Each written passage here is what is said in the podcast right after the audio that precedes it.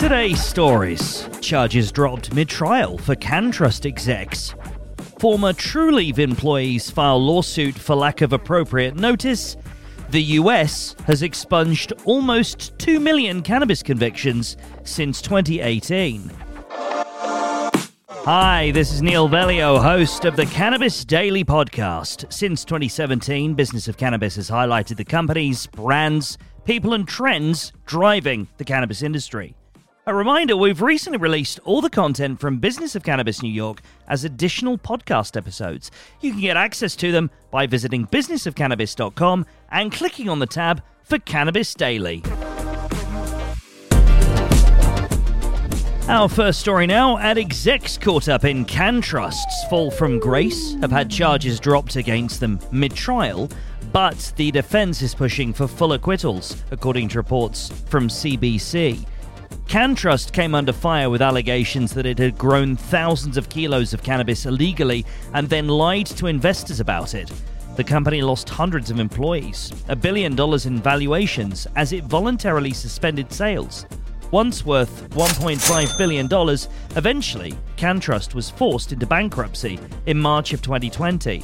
Defense lawyer Frank Addario, who represents one of the three men, told the Canadian press that his client behaved legally and with integrity during his time at CannTrust.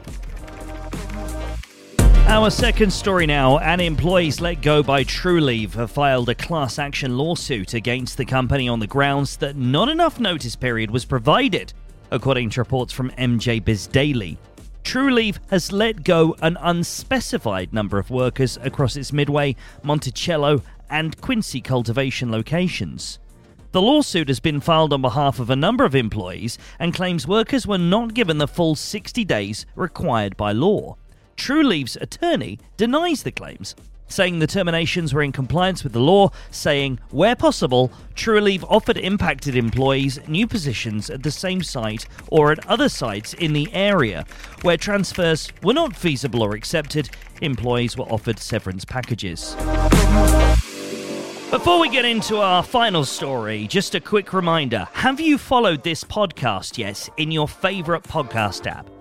If you're listening in Apple Podcasts, our most popular player, then it's really easy to do that. Just go to the top right of your screen, click the three dots or the plus sign, and hit follow this podcast. That way, you'll never miss a future episode.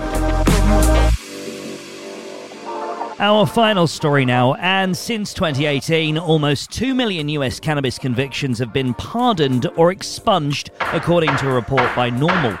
This year, Biden became the first president to issue mass pardons to low level cannabis possession convictions, providing relief to an estimated 6,557 citizens.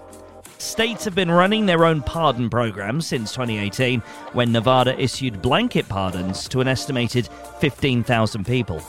The issue has strong bipartisan voter support, with a recent survey finding 74% of likely voters support cannabis conviction expungements, with majority support from Democrats, Republicans, and Independents.